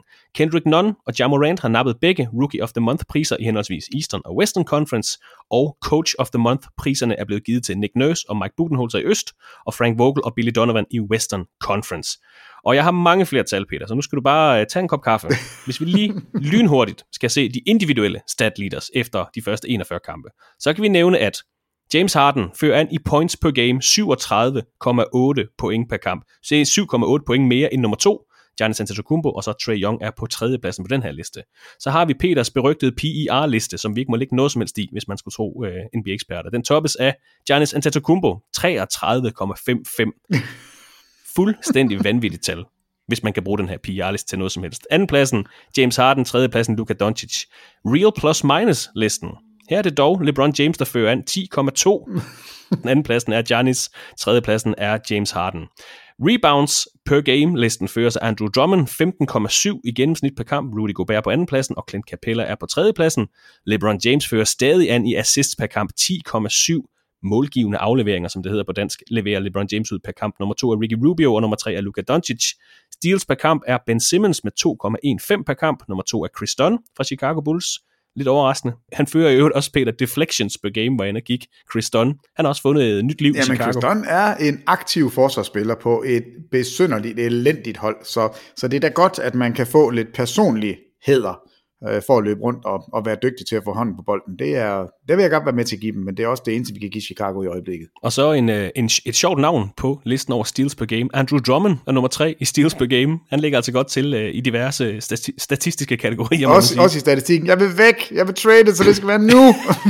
Når det kommer til uh, blokeret skud per kamp, så er det Hassan Whiteside, der ligger nummer et med 2,9 blocks per kamp. Nummer to er Anthony Davis, og nummer tre er Brook Lopez, der også har fået sådan en defensiv renaissance for Milwaukee i den her sæson. Han spiller faktisk rigtig godt. Trey Young har flest turnovers per kamp med 4,8 mistede bolde per kamp. Og anden og tredje pladsen, der har vi så en Houston Rockets trio med et rigtig højt topniveau, Peter. James Harden, Russell Westbrook. Både anden og tredje pladsen, der bliver altså smidt rigtig mange bolde væk det er i Houston. En, det er da en duo, det er da ikke en trio. Det er, ikke en, det er ikke en trio, det er, faktisk, det er faktisk kun to, det er rigtigt. Fejl per kamp, Jaron Jackson Jr. laver 4,1 personlige fejl per kamp. Nummer to på den liste er Rashawn Holmes, og nummer tre er Moritz Wagner fra Washington Wizards. Minutter per kamp, det er Kyle Lowry, der fører en 38,5 minut per kamp. Nummer to er James Harden, og nummer tre er Damian Lillard. Field goal percentage, Mitchell Robinson fra New York Knicks. 71,3 procent skyder han for gulvet i den her sæson. Han skyder, han Eller, skyder meget nedad. Det, det er han, han skyder til. meget nedad. Det, lug, det lugter lidt af sådan en DeAndre Jordan uh, field goal percentage. Nummer to på den liste er Rudy Gobert, og nummer tre er Rashawn Holmes. Straffekastprocent, Peter, den ved jeg, du holder, holder øje med altid. Malcolm Brogdon, 93 procent. Kyrie Irving er nummer to på listen, og Devin Booker er nummer tre, og det skal siges, Kyrie Irving jo kun har spillet 13 kampe, så det er ikke mange straffekast, han har nået at sende afsted. George Hill er indtil videre den skarpeste fra distancen, 51,3% bag trepointslinjen. Nummer to på den liste er Marcus Morris, og nummer tre er J.J. Redick. Og så mangler vi bare lige at nævne double-doubles. Her fører Giannis Antetokounmpo med 34 styk, Andrew Drummond tilbage øh, på anden plads den her liste, Domantas Sabonis på tredje pladsen, og triple doubles, Luka Doncic med 11 styk, nummer to på den liste er LeBron James, og nummer tre er Nikola Jokic. Det var rigtig meget snak fra min side. Nu er din tur, Peter. Vi skal have uddelt dine Mid-Season Awards. Lad os bare starte med den største af dem alle. Hvem er Mid-Season Most Valuable Player i din optik? Jeg kan ikke gå uden om Giannis Antetokounmpo. Altså, det var nemt. Altså, jamen, jamen, det er nemt, og øh, statistikkerne bakker det op. Øh, du nævnte selv hans PER, som er den højst målte nogensinde. Altså ikke bare sådan en, det er en flot sæson. Han er over de to bedste Will Chamberlain-sæsoner. Han er over den bedste Michael Jordan-sæson. Han er over LeBron James-sæsonen. Altså det er helt vanvittigt. Han er altså over 1,1 PER højere end den næsthøjeste i NBA's historie. Vi har aldrig set en produktion, som det Antetokounmpo laver i år. Det, det er ikke sket før. Så, så, så selvfølgelig, når hans hold samtidig vinder, så, så det ser ud som om, de kommer op på 70 sejre. Hans personlige statistikker er der, og der har man ikke engang tænkt på, hvor dygtig han er i forsvaret. Han dominerer på det klart bedste mandskab i ligaen lige nu. Det her er altså den nemmeste MVP-snak, vi nogensinde kommer til at få. Så der, altså, der er slet ingen tvivl. Jeg synes, inden sæsonen, der, der var det en lille smule shaky, hvordan kommer det til at gå. Men lige nu synes jeg ikke, der er ikke noget at snakke om. Antetokounmpo er den helt klare MVP. Og han gør det på en halv time spillet per kamp. minutter han per kamp, gi- mener han- han snitter indtil videre. Han gider jo ikke mere, altså, og er der mere bøvl, så hopper han over folk og dunker. Han er ligeglad. Han skyder træer nu, han er, han er blevet sindssyg. Men altså selvfølgelig, James Harden skal nævnes. Han skyder 38% på 15 træer per kamp. Han snitter næsten 38 point per kamp. Det er jo, det er jo helt absurd. LeBron, nummer et i assist per kamp. Luka Doncic fører Le- eller det Mavericks hold an til at være et af de bedste angrebshold nogensinde. Nikola Jokic, som, hvor jeg kom med statistikkerne før, han har fundet sit topniveau. Der er rigtig mange spillere, altså Anthony Davis, der er nogle stykker, som kan sige, hvad med mig, hvad med mig? Ja, hvad med dig? Du hedder ikke Giannis Antetokounmpo og har 32,94 i PER på et hold, der vinder 70 kampe, så nej, det bliver ikke dig i år, James Harden. Sådan er det bare. Sådan er det bare. Peter går altså med Giannis Antetokounmpo, og han er også i spil til en anden af sæsonens store priser, Defensive Player of the Year, som i dag, i dagens anledning hedder Defensive Player of the Midseason. Jamen, du kan da tro, han er med. Det, det kunne da være rigtig fint, hvis han, var, hvis han fik den, men det gør han ikke. Jeg er en gammel, traditionsbunden franskmand. Det er Rudy Gobert. Ja. Altså, øh, det- her Utah Jazz-mandskab ligger nummer to i Western Conference, er gået fuldstændig under radaren. Det eneste, der er konstant, det er, at holdet er bundet sammen i forsvaret af Rudy Gobert, som lige nu snitter næsten 15 rebounds per kamp, samtidig med, at han skræmmer livet af Gud og hver mand, der nærmer sig feltet. Så ved de, nu hænger Gobert der, og, og vi tør ikke gøre noget. Øh, der er mange, der siger, det er Anthony Davis. Det er også mange, der, der går med Tukumbo. Det er fred være med det. Men jeg synes, Gobert, altså, vi ser ikke ret meget det, han laver i angrebet, selvom han faktisk også er rimelig effektiv. Øh, En meget høj field goal percentage, og, og tager gode beslutninger sådan set. Sætter gode screeninger, er, er fremragende. Men forsvaret, det er hans skyld, at det her hold er så godt. Donovan Mitchell, han er ikke en super forsvarsspiller. Øh, Joe Ingles er ikke en super forsvarsspiller. Bogdanovic er ikke super. Altså alle dem, der, der er omgivet af Rudy Gobert på det her hold, er individuelle spillere, som passer godt ind, men det er jo ikke, der er ikke nogen af dem her, hvor du, hvor du tænker, wow, sikke nogle gode forsvarsspillere, der spiller sammen med Rudy Gobert. Nej, det er dygtige trepointskytter, det er derfor, det er ligaens bedst skydende trepointshold, og så er det bare et solidt, solidt, øh, vel, hvad hedder sådan noget, vel, øh, vellavet hold. Altså, de passer godt sammen, men udelukkende, fordi Gobert, han styrer det her forsvar. Han er min øh, defensive player of the half year. Så er der uh, Rookie of the Midseason. Du har lidt løftet sløret for det, Peter, men lad os bare få, uh, få, få navn på alligevel. Hvem går du med der? Jamen, øh, der er slet ingen tvivl. Ja Morant, han er den, der scorer flest point, han er den, der har flest assist, han, har, han snitter næsten 40% på sine træer, og samtidig har han taget sit hold, som er lutter unge spillere, som ikke fatter noget som helst. Altså, de, de ved ingenting, de kan ikke binde sko, de kan ingenting, og alligevel er de inden for i slutspillet. Han har i den grad leveret, og han gør det på en façon, som er, jamen, han, hans hoved, jeg ved ikke, hvordan det er skruet på, men det sidder i hvert fald rigtigt. Det er helt vildt, så dygtig han er til at kontrollere alt, hvad der foregår på den her basketbane. Så der, altså, han, er, han er stukket lige så meget af, som Antetokounmpo er. Og, og de to, jeg, jeg kan ikke se, at der... Jeg, jeg, kan ikke, jeg har ikke noget scenarie, hvor de to ikke får den her pris. Det kan jeg simpelthen ikke forestille mig. Så er der uh, Coach of the Mid-Season. Hvilken af grundspillet, ja, 31 træner har vi jo set, hvis vi tæller David Fistel med. Jeg går ikke ud fra, at han er i betragtning til den her pris, men Ja, det hvem, fedt. skal have den her, uh, hvem skal have den her Mid-Season pris som Coach of the Mid-Season? Jamen, jeg, jeg har haft store vanskeligheder ved at bestemme mig, men jeg er landet på Eric Spoelstra. Okay. Øh, jeg er meget, meget imponeret over det her Miami-mandskab, øh, at det spiller så godt. Så hvis, hvis nogen skal have kreditten for det, så er det ikke Jimmy Butler. Altså, det, det er ikke hans skyld. Han er ikke en LeBron James, eller en Luka Doncic, eller en Antetokounmpo. Det niveau har han ikke. Han er ikke på den måde en spiller, der, der tager et helt hold og, og bærer det igennem. Der er ikke nogen som helst, der havde forestillet sig, at de her unge spillere skulle præstere.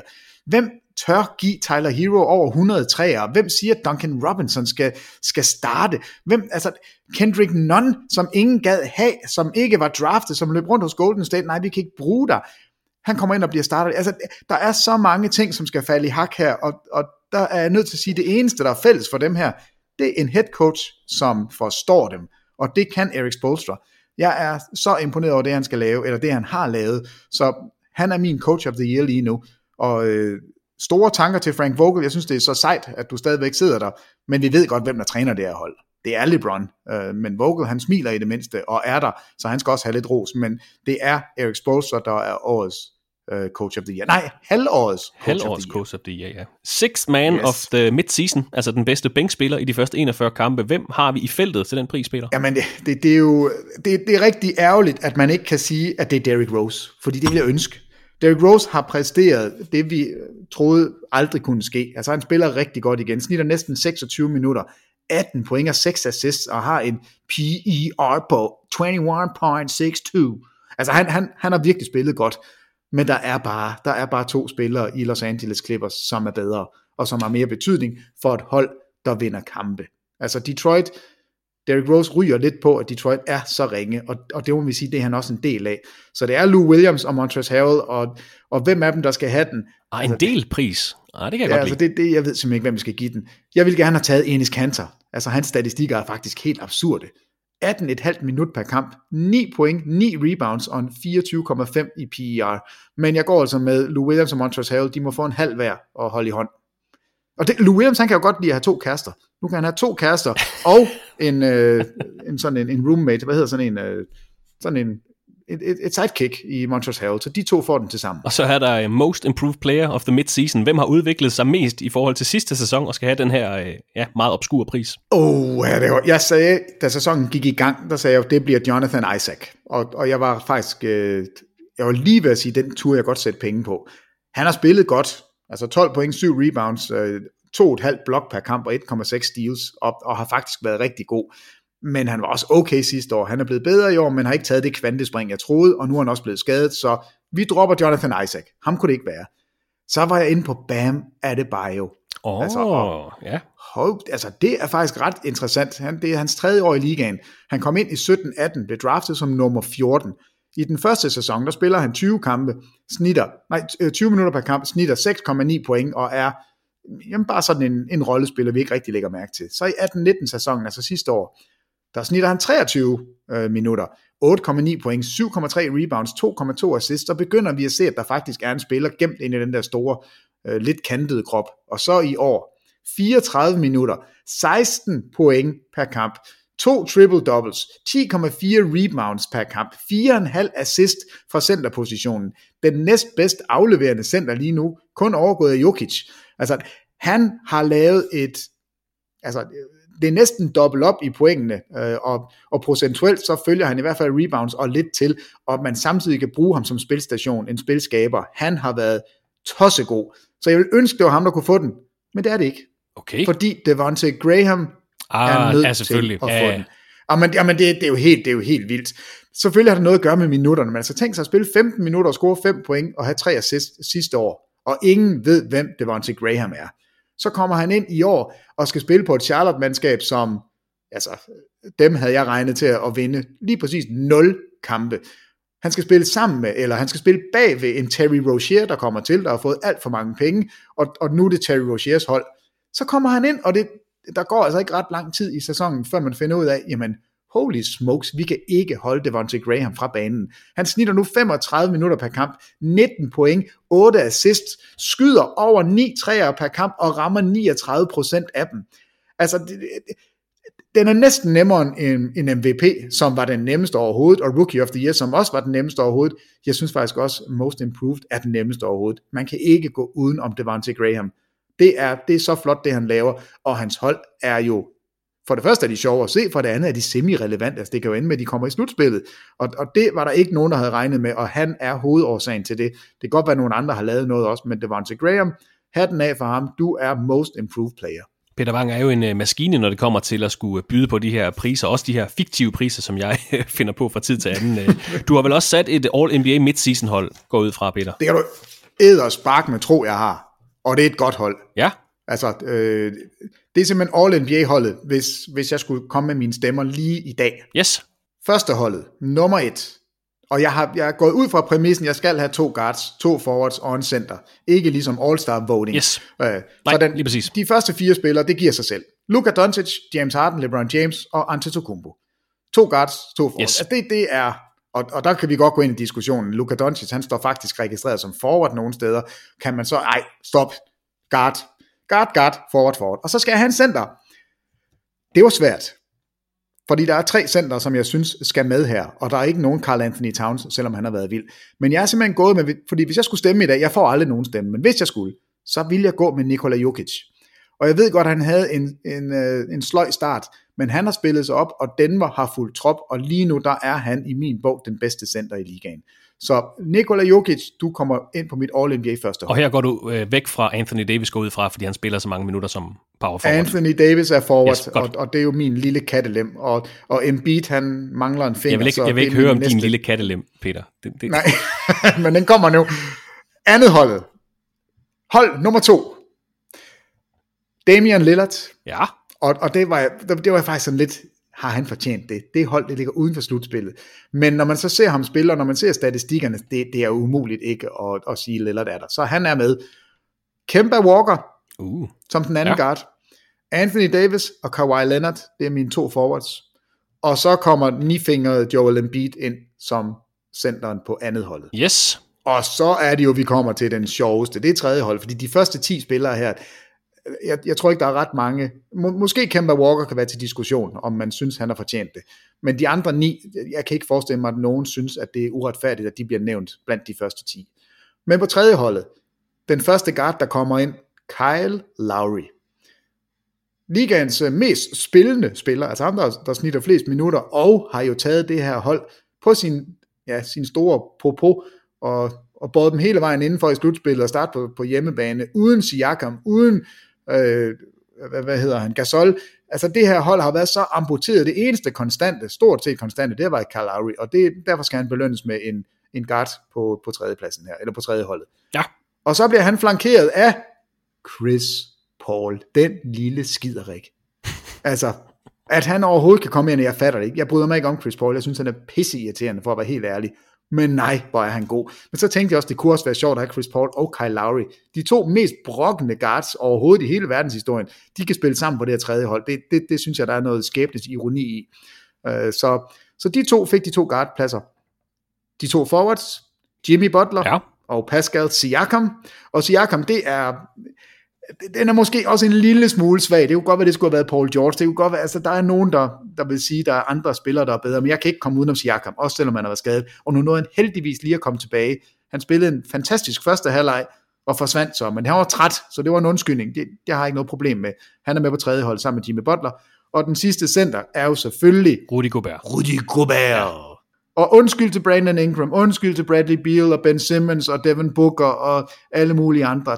There can be only 15, og det er altså de her 15. Og når der så her til, øh, til sommer skal gives de, de rigtige priser, ikke for at snakke dine priser ned, Peter, hvor meget kan ændre sig i, i, i de her vurderinger, du lige har givet os i forhold til sæsonpriserne? Selvfølgelig, selvfølgelig kan vi få ærgerlige skader, øh, men hvis vi første omgang ser bort fra dem, de her navne, du har nævnt, både som prisvinder og de her All-NBA-hold, er der nogen af dem, eller bliver det det samme til sommer? er egentlig mit spørgsmål. Jamen, jeg kan da ikke forestille mig andet, end jeg er rimelig spot on med dem her. Det, er, det bliver da sådan her. Jeg plejer at kalde det facitlisten. Det tror jeg da også godt, vi kan gøre med den her. Nej, altså, jeg, som sagt, jeg, jeg tror faktisk på MVP'en. Jeg tror på Rookie of the Year. Jeg tror på Most Improved. Um, Coach of the Year, det, det er jo det er simpelthen for tidligt at sige. Det kommer an på, hvad der sker i den sidste halvdel. Hvor, hvordan holdene kommer til at gøre sig. Ja, og, og, hvis, og hvis Box de vinder 70 kampe, så får Ja, Mike ja, det, det vil være svært. Lad, lad os nu sige, at, ja, at de vinder 72 eller 73. Altså, det, det er svært, men, men øh, den, den er vi nødt til at vente på. All-NBA-holdene, altså, jeg tror ikke, det kommer til at ligge ret langt fra mit udspil her. Det, det kan jeg ikke forestille mig. Altså, i hvert fald Doncic, Harden, LeBron og Giannis. Altså, de, fire er på førsteholdet. De er ret sikre. Ja, det er de. Ja. Øhm, så kommer den store diskussion. Hvad med centerposition? Hvor mange kampe skal man spille? Hvad med Anthony Davis? Øhm, hvor skal han være henne? Og det kan godt være, at man får lov til at placere ham som center, og så derfor kan han komme ind og, og være centeren. Øh, gør man det, så står man med et problem med Jokic, Embiid og især Gobert, synes jeg, fordi de tre, hvis de skal dele tre pladser, Carl Anthony Towns, hvad nu hvis Minnesota kommer ind for i slutspillet, så kan man jo ikke komme udenom ham lige pludselig. Det, det er jo, altså, der er lang vej endnu, men, men mit udspil her, tror jeg, kommer til at ramme rimelig godt. Jeg, jeg er i tvivl om Kemba Walker, om man vil belønne ham, eller man vil sige, jamen det er Jason Tatum, der skal indenfor. Ud med, ud med, med, med Kemba Walker, ind med, ja måske Bradley Beal, måske øh, en, en Ben Simmons, hvis nu Philadelphia forventer det rundt. Hvad med Devin Booker? Kan man overse ham med de skudprocenter og, og de statistikker, han kommer med? Ja, det synes jeg godt, man kan, hvis holdet ikke vinder. Jamen det gør Damian Lillard jo heller ikke. Så, så kommer hele den her diskussion op. Øh, og Chris Paul, hvis han holder hjem, hvis han kommer på et All-NBA-hold i år, så, så tænker jeg, at, at hatten af for det, det synes jeg altså er sejt. Øh, jeg gør det ikke kun, fordi jeg synes, det er sjovt. Jeg, jeg gør det lidt, fordi det er sjovt, men også fordi, der var ingen, der havde regnet med det her Thunder-mandskab. Der var ingen, der havde set Chris Paul levere på den måde, han gør nu. Vi har set ham være møghamrende sur, løbe rundt og sparke til ting og skælde sine holdkammerater ud og blive traded inden 6. November, nej, øh, 6. Februar. Det er, det er alt andet end det, der er sket. Han råber kun af dommerne nu, og det har han altid gjort. Det ser ud som om holdkammeraterne har taget, taget ham til sig, og det ser ud som om han, altså Shea Gildes Alexander, jeg tror da han har haft meget godt af at spille sammen med Chris Paul. Det ser sådan ud. Så, så hatten af for det. Øh, jeg, er også, jeg, er, jeg er da i tvivl om Kyle Lara og Siakam. Kan Toronto holde? Øh, hvis ikke de kan, så er det da dem, der kommer til at, at falde udenfor. Men, men som det ser ud lige nu, der tror jeg på, at det her det kunne være ret tæt på, på det, der kommer til at ske til sommer. Så fik vi rundet den første halvdel af NBA-grundspillet 2019-20. Vi har nævnt de største historier, dem der fører an rent statistisk, og så har Peter Wang kommet med sine prisvindere for de første 41 kampe. Er der andet, vi skal have med, når vi ser tilbage på de første 50% af NBA regular season 1920? Nej, jeg, jeg har lavet en lille note her, hvor jeg tænker, den, den skal måske lige med, når vi hader så meget på Detroit Pistons, som vi Gud er ringe. Øh, Seko Demboya. Om ikke andet, så sæt dig ned og se en Detroit-kamp, bare for at se ham spille lige nu. Uh, jeg, han, han, jeg vil egentlig have nævnt ham omkring de her uh, Rookie of the Year, det, det tror jeg ikke på, at han kan blive. Men han er blevet starter nu, han har spillet syv kampe som starter. Der snitter han altså tæt på 13 point, 6 rebounds, skyder 42% på sine træer, og er jo, altså, det er en grown man på 19 år. Altså, det, det er helt vildt. Han har så mange muskler og er så mega sej. Altså, han, han skal have lidt kærlighed, fordi han har fået lov til at spille nu, fordi Blake Griffin er ude, øh, og alene for at se ham, så kan man godt, øh, der kan man godt holde en Detroit-kamp ud. Han er seværdig. Og hvad venter der os så i den anden halvdel af NBA-grundspillet? Ja, ikke det helt store. Bare lige øh, Martin Luther King Day og den første grundspilskamp på fransk grund, trade deadline, All-Star weekenden, sæsondebut til Victor Oladipo, Zion Williamson, Yusuf Nurkic, de sidste positioneringer, buyouts, der pludselig ændrer hierarkiet frem mod slutspillet, og med gang 10, lige så meget underholdning, lige så meget spænding og lige så mange vanvittige højdepunkter, som vi blev skænket i de første 41 grundspilskampe af den her sæson. Peter, jeg er i gang med at runde af, som du nok kan høre på min, øh, mit poetiske sprog her. Er der mere, øh, du vil af med, inden vi uh, endelig slår knude på den første halvdel af grundspillet? Øh, øh, nej, Øh, det, nej, jeg, jeg, synes, jeg, jeg synes, vi lader, nej, vi lader godt, den ligge godt der. Er det, ikke, det, er nok, det er nok mest fair. Så siger jeg tak for det, Peter. Vi snakkes ved næste uge. Det gør vi. Det glæder jeg mig til. Tak for det, Kristoffer. Og tak til dig, der lytter med her til TV2 Sports NBA podcast. Vi håber, at du har nyt den første halvdel af grundspillet, og at du ser og lytter med i de sidste 41 kampe af regular season 2019-2020.